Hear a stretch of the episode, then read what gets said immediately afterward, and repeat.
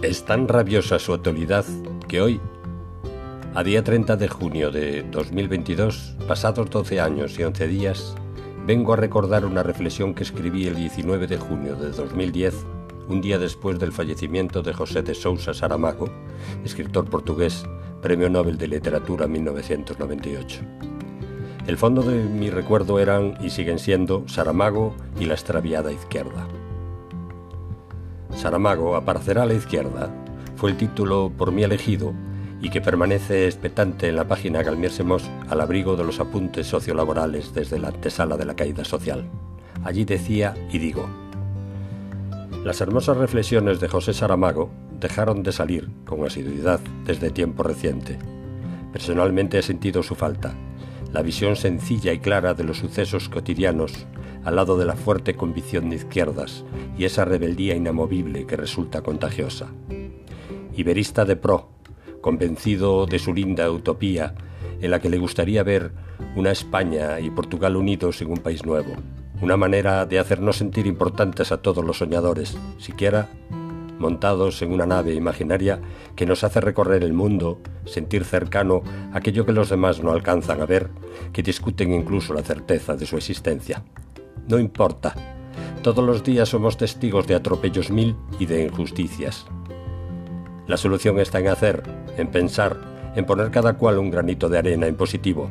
Está en que aprendamos a escuchar a quienes, aun pensando distinto, nos son próximos.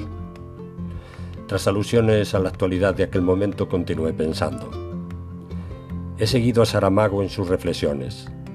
La noticia de su muerte me trajo a la memoria su artículo titulado ¿Dónde está la izquierda? en el que aludía a una frase que soltó en una entrevista en un diario sudamericano. La izquierda no tiene ni puta idea del mundo en que vive.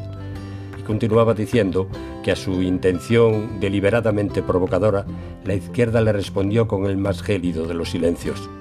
Tanto el Partido Comunista del que era miembro, como los partidos socialistas gobernantes en España y Portugal. Nada.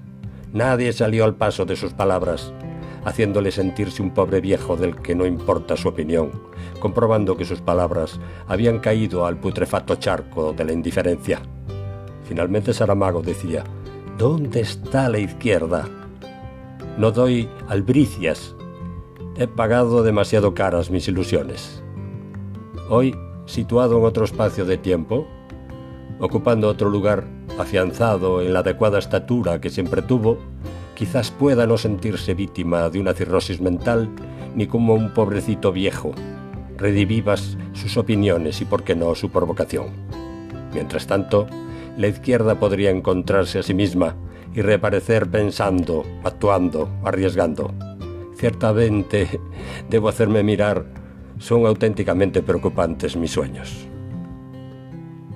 Soy Galmier Semos. Gracias por escucharme.